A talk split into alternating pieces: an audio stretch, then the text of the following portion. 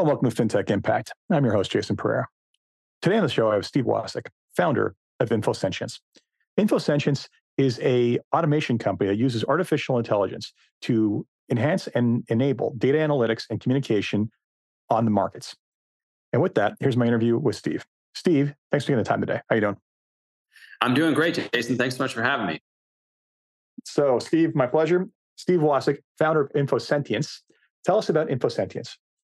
So the elevator pitch is basically that we've created software that can analyze any data set, figure out what's important about that data, and then communicate it just like a good human analyst would do or journalist right so it's so obviously we're going to be focusing on finance today but one of our key products is is in the sports space that people might know know us from like we do fantasy sports reports for CBS Sports and also cover the NBA, NFL, things like that. But basically, the idea is that if you can have a human being look at a set of data and figure out what's important to talk about, then our system can do that same thing, except that it can do it at scale and you know with perfect accuracy and with a lot of flexibility on how, how it's delivered and almost instantaneous. So all, sort of all the benefits of a computer while also having all the benefits of insightful human intelligence. Excellent. So we're going to dive into how you accomplished that because it's a lot. But talk to me about the origin of the company. How did it come to be? A little bit of a weird story, I would say. I was actually in my third year of law school and I just had this idea for a fantasy sports related product because I was in a fantasy league and I was really busy and I barely even knew what was going on in my own for my own team, let alone like what was happening in the league. And I thought, man, it would be really interesting if this league, my personal league, was covered the same way that the NFL was covered, right? Where you have all these stories and headlines and pictures and the interesting things that happened and you know all the little quirks of the game and and what stupid coaching decision somebody made or great decision somebody made.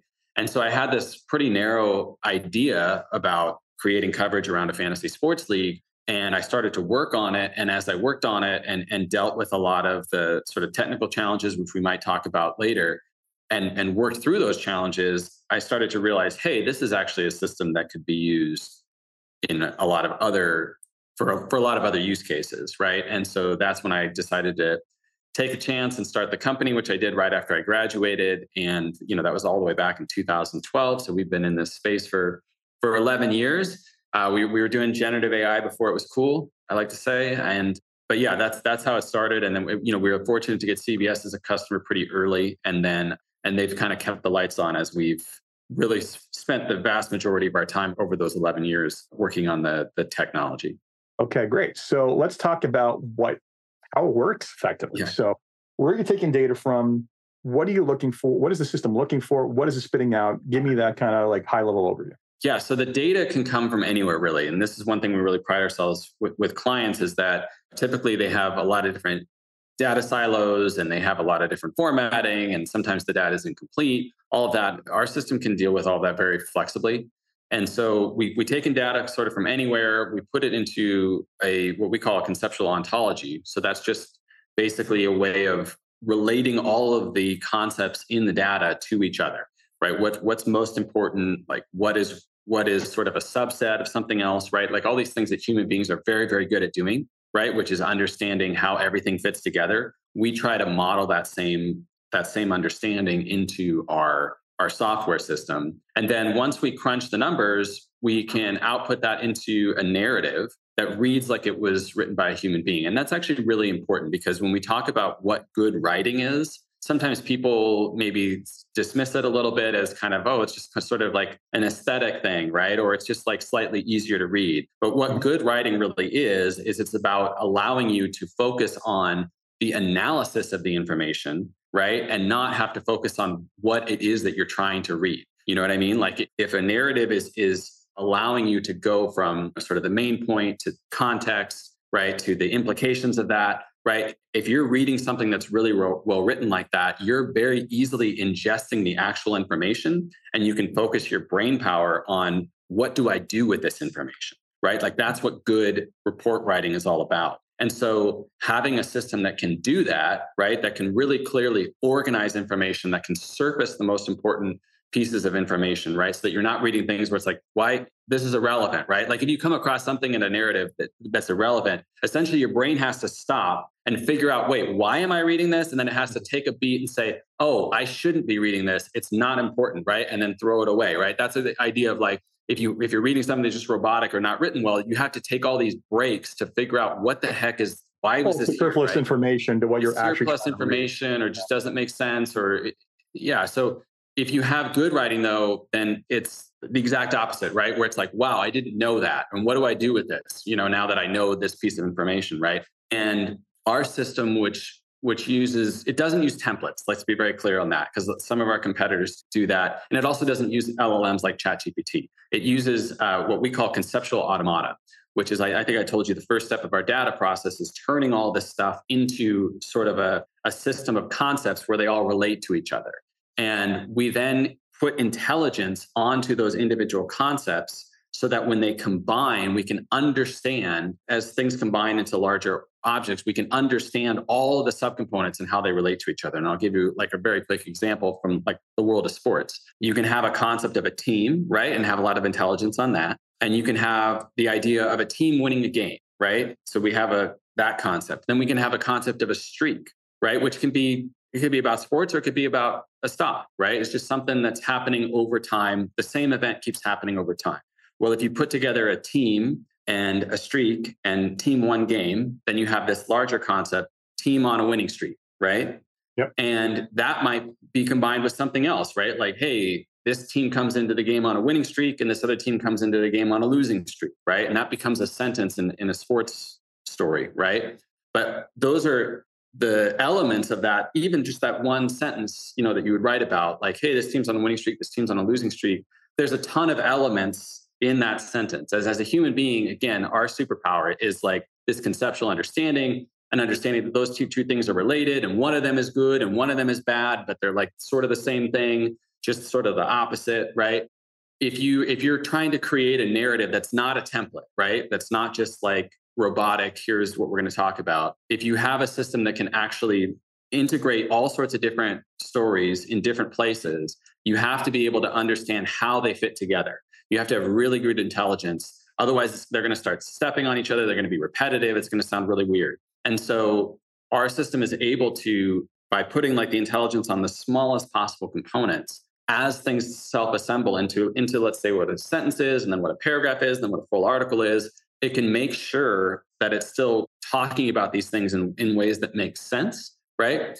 And that's really critical because if you use a template, right, where you don't have to worry about these problems, right? Because you know, like, I'm going to put this thing in the first spot and then this thing in the second spot and this thing in the third spot. It gets rid of all these issues of like, I need to know how they relate to each other. Forget it. You've already set that up at the beginning, right? But then the problem is that you're always going to talk about the same things, right? And as a reader, you're going to be anybody who's reading a, a piece of content like that pretty quickly catches on to the fact that, like, hey, you're just always telling me the same basic stories, right? You're not telling me about like the interesting context about, oh, this was actually the biggest increase since, you know, mm-hmm. April 5th or something. Yeah. You know what I mean? Or like, hey, this this 4% decrease has to be seen in light of our company's 6% decrease overall, right? You know, all these things that are that relativism are actually, that actually adds color to it as opposed to being superfluous, essentially. Yeah, exactly. And so again, you have to have the flexibility of allowing the system to say, look, just find the most interesting things and put it in the article in order to get the best content.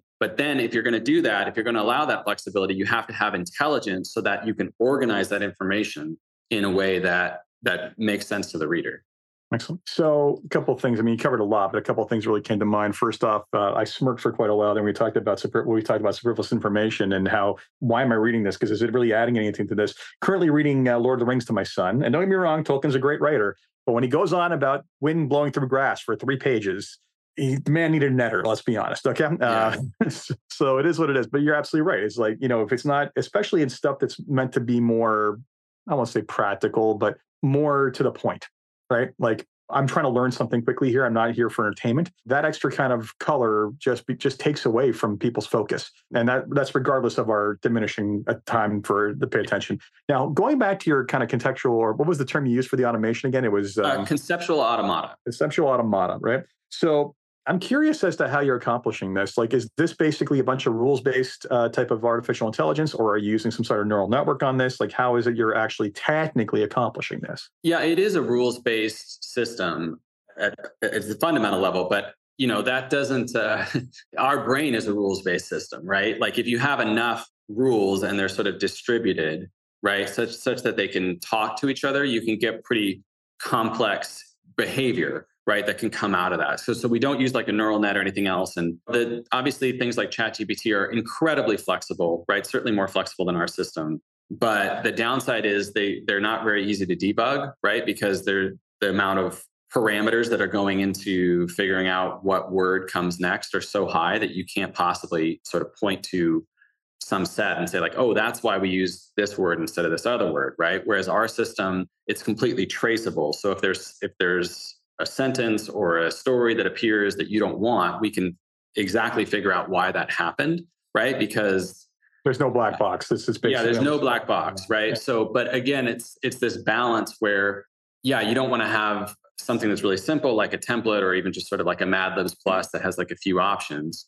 yeah. right? That's that's like a simple rules based system, right? But if you have these conceptual automata that can sort of self assemble, like based off of their own individual intelligence, you get enough possible interactions that you can again find the right story and do it in such a way that almost like you're somewhere in the middle right like it's effectively right yes that's that's exactly what we, what we try to do excellent well, which makes sense because you get the strength of both right you get the strength of you're not using form templates constantly because uh, I've seen cases like that where it's like, oh, this report looks identical. The other report just have different numbers and names, right? Yes, so exactly. You have that, and then the other end of the spectrum, you have I don't even know how you came up with this, right? Like, right. That's exactly right. Yeah, that's how it came up with this.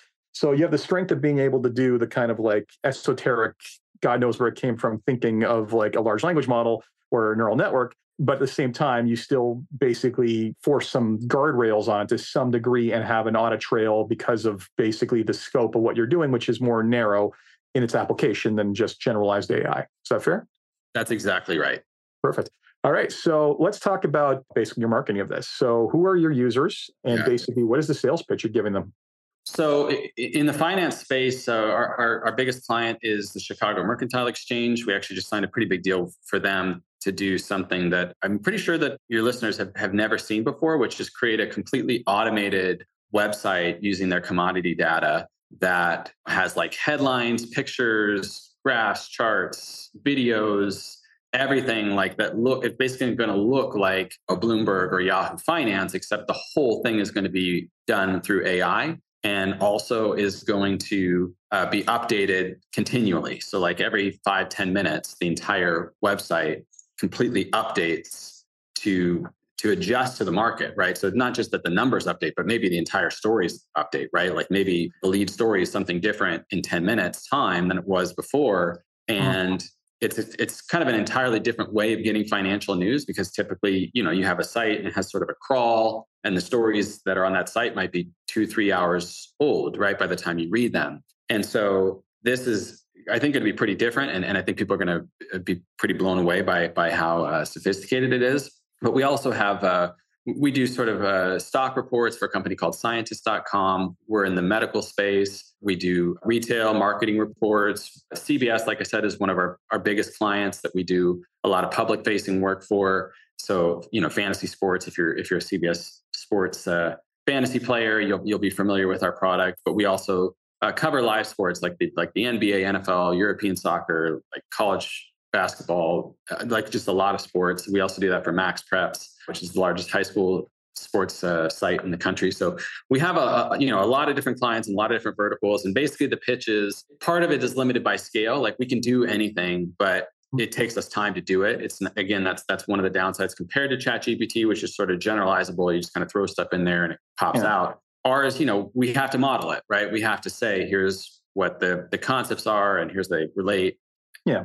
And that's actually I was going to go. The next question is that like so I, I, would because of different verticals, I would assume that you're kind of st- standing up completely separate instances for all of these because the rules are so specific to that vertical that it wouldn't make sense across industry verticals. I mean, there's got to be there's those core underlying technology and learnings that you get from all of them, but everybody's got to kind of have their own little silo to some degree. Yeah, there's definitely unique aspects to each client, but one of our goals has certainly been to try to synthesize that as much as possible because there's a lot of basic analytic questions that people ask, right? So yeah. there's just like, was this an outlier event? Is this part of a trend?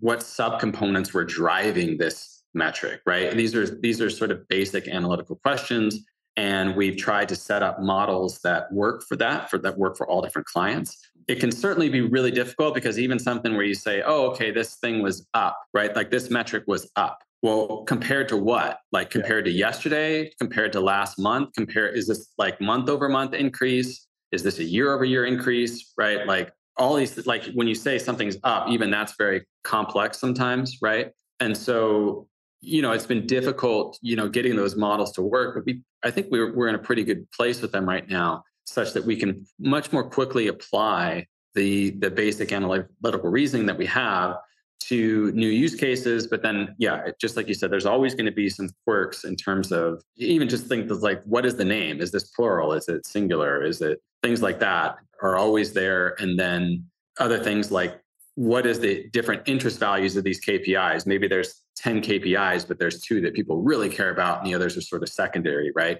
So there's all sorts of things like that that are going to be on a case by case basis. Excellent. Yeah, I mean the thing is, is there's more commonalities to how human think humans think. It's just a matter of how it's structured around the different data and, and context, right? So that makes sense. All right. So basically, talk to me about. So you go in and you, you, pitch these companies. What are the what are the net like improvements that they're seeing? What are they coming back with and say, okay, great, you've you've helped us achieve X levels of efficiencies. Yeah, I mean that's a great question, and, and again, that varies from different clients, right? So some people, if we're doing work that employees were having to do before, right? Where they were having to build the reports, then it's sort of like an hourly savings, right? We're, we're saving time. If it's people like CBS, for instance, you know, with fantasy sports, they always look to like the email open rates, which are the highest that they have within the company. They're, the email open rates are between 35 and 40%. And this is for a weekly email. So like every week they're getting having 35, 40% of people read it. For somebody like the CME, context, that is utterly enormous. 35. Yeah, it's crazy because, but people, people want to know, they love the idea that like this report is being written just about them and their actions for fantasy. It's not just like a general, here's what happened in fantasy world. It's like, here's what happened in your world. And people really respond to that much differently than, than a generalized narrative. For the CME, it's, you know, it's like page views, right? So, and also like Sinus, we did something with them before where we were doing sort of like daily reports on different commodity markets and had a lot of people sign up thousands of people sign up you know for these daily reports and again they had very high open rates uh, very high, high read rates so it's different for different folks. I mean, the, the thing that's tricky, you know, certainly in like business intelligence cases is sometimes hard to sort of put a number on, oh, hey, I just learned this thing that I didn't know about. So that's tricky. Yeah, some ROIs are harder to calculate than others, but the reality is, is that like, what is the, you know, and you just kind of hit a perfect indirect one. You know, what is the ROI on having an open rate of 30 to 40% versus 10? right? Some things can absolutely be measured from day one, like if you're converting sales from that one day. Right. But the actual like, you know, assuming that's not a assuming that that purchase decision might be made three, four years later, right? How do you how do you model that properly? So mm-hmm. The attention and the engagement is is definitely a metric that is an it's an ROI of its own. It's just banked. Yeah. Yeah. Good. So, you know, that's where you've gotten the company to date so far. You know, where do you see this going? Well, it can go in a few different directions. I mean, we're we've we've got a lot of new clients right now, and so including with some very public facing projects like like the CME that I mentioned, but there's some other uh, sports stuff that we're doing and uh, marketing stuff. And so, you know, we have to just execute on on the clients that we have right now, and basically from that point, we'll see. I mean, I think that we honestly there's there's a good chance that we end up getting acquired at that point if we do a really good job because our tech, I would say, is ahead of our marketing, which I, I, hope is is more of a comment on our tech being good than our marketing being bad. Because we have, I mean, we have some good clients, and we're grow- and we. The opposite grown, is you know, far worse. What's that? The opposite is far worse. Yeah. So yeah, and uh, I mean, you know, we we've grown essentially doubled the business over the last year, and and so we're doing we're doing well on that front. But I think that our tech, because it's so content agnostic, I mean, I think that there's some. It would make sense for us to link into a larger firm that has already has a lot of data, right?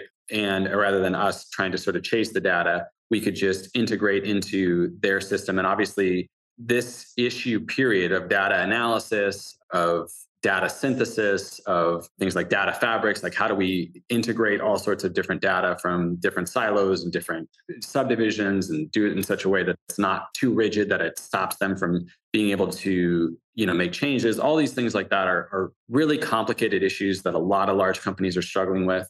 And so we do feel like our technology is something that can really help them. And whether that's, again, like as a client or potentially being acquired and sort of integrated wholesale into an existing data system. We'll see what that, that is, but uh, that's the hope is either to grow the company, keep keep adding new verticals, adding new clients, or to be acquired. Perfect. All right. So before we end the interview, there's three blue sky questions I ask everybody on a positive note. The first one is if you had one wish for something you can change in your company, the industry as a whole, what would it be? Uh, I would say right now, maybe I'm just overcorrecting because of, of what I was dealing with this morning, but I would say just having data be better. I mean, it's just, it's, or even having companies understand what the state of their data is. Because I think that that's one thing that we struggle with when we onboard a new client is that there's sort of an understanding of, hey, here's where our data is and here's the types of reports that we want. And then when we get into it, it's like, well, actually, like it's like this 95% of the time. But then 5% of the time, it's like this other thing, right? But that's on maybe one dimension. But then you add a few more dimensions like that. And pretty soon it's like everything is quirky, you know, at that point. And we have to really have a lot of intelligence put into place in order to handle that. And, and thankfully, our system can do it, but it definitely takes a lot more effort. And so I, I would say that that's that would be the one thing that would really help us out is if we had a really good sense right from the get-go of hey here's where here's what the data actually looks like. And that would make it a lot easier for us to have to be able to put together a, a sample narrative that's actually like easy for us to hit as opposed to sometimes us having to really put in a lot of extra effort in order to work around those data issues. Next question for you has been what's been the biggest challenge in the company to where it is today it's definitely been on on the technology side of things. I, you know, as I said, we, we've been we've been in business for 11 years, and for most of that time, unfortunately, I was working on sort of the next generation of our technology. We launched back in 2012, and with and had I think a pretty good product at the time. I think better than any anybody else. But then I had this idea for like an improvement, which I thought would take six months, and it ended up taking eight years. And for that entire eight years, I thought I was almost done. So that was like a really tough thing to do. So like, yeah. and we had to just like restart from scratch eight different times. Like almost every year, it was like I got. It's almost like being on a tree where you think like, oh, I'm going towards this spot. I I, I think I'm getting close. If you're following like a branch, right? And you say, oh, I'm, I need to get to this spot, and then you get to that spot, and you're just at the end of a branch, and it's like, man, I can't get any far. Like I've reached the end of this branch. I've got to go all the way back to the trunk of the tree and try a different path to get where I'm going. And so that's just what happened over and over and over again. And that certainly put a crimp in our growth and some other things. And so we've only really been sort of behaving like a real company for like the last like year and a half when we finally had the technology done. And then it's like, okay, we feel really confident taking on new clients and adding new things. And so I would say that that's for sure been the biggest challenge for us. But thankfully it's behind us. So that's good. Yeah, the uh, it never the old oh this will take six months five years later. That is a common refrain that happens all the time. You know i've gotten it's funny i used to be notorious for saying things like oh this should be a simple fix to developers and oh, they yeah. would look at me in sheer abject horror and yeah. i've since become far better at that and actually have a decent idea of things but for a while there yeah like what looks simple to uh, at first glance often is just a rabbit hole that just never ends. Yeah. Yeah. So uh, last question is of basically what keeps you getting up and out of bed in the morning and keeps you fighting the good fight?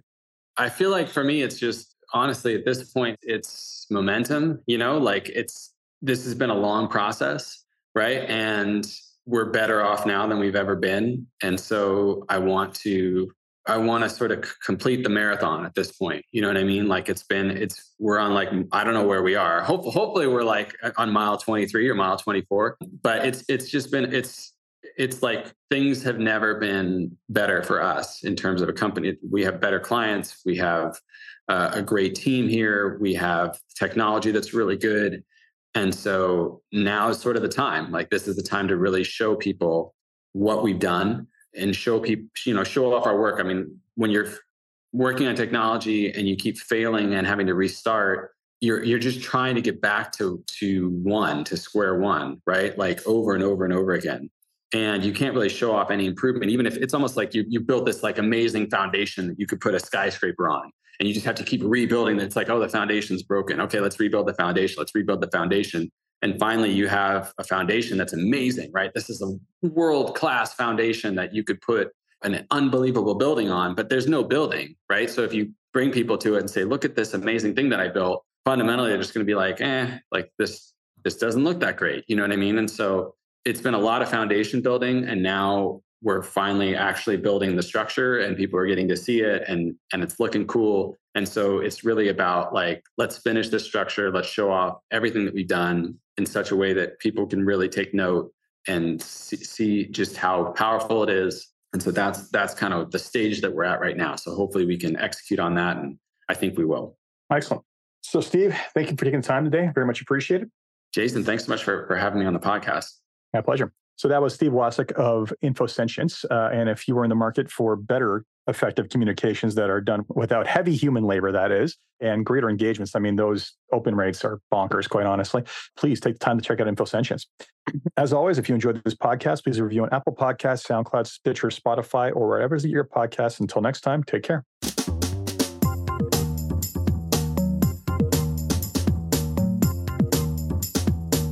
This podcast was brought to you by Woodgate Financial, an award winning financial planning firm catering to high net worth individuals and their families. To learn more, go to woodgate.com. You can subscribe to this podcast on iTunes, Stitcher, and Google Play, or find more episodes at jasonpereira.ca.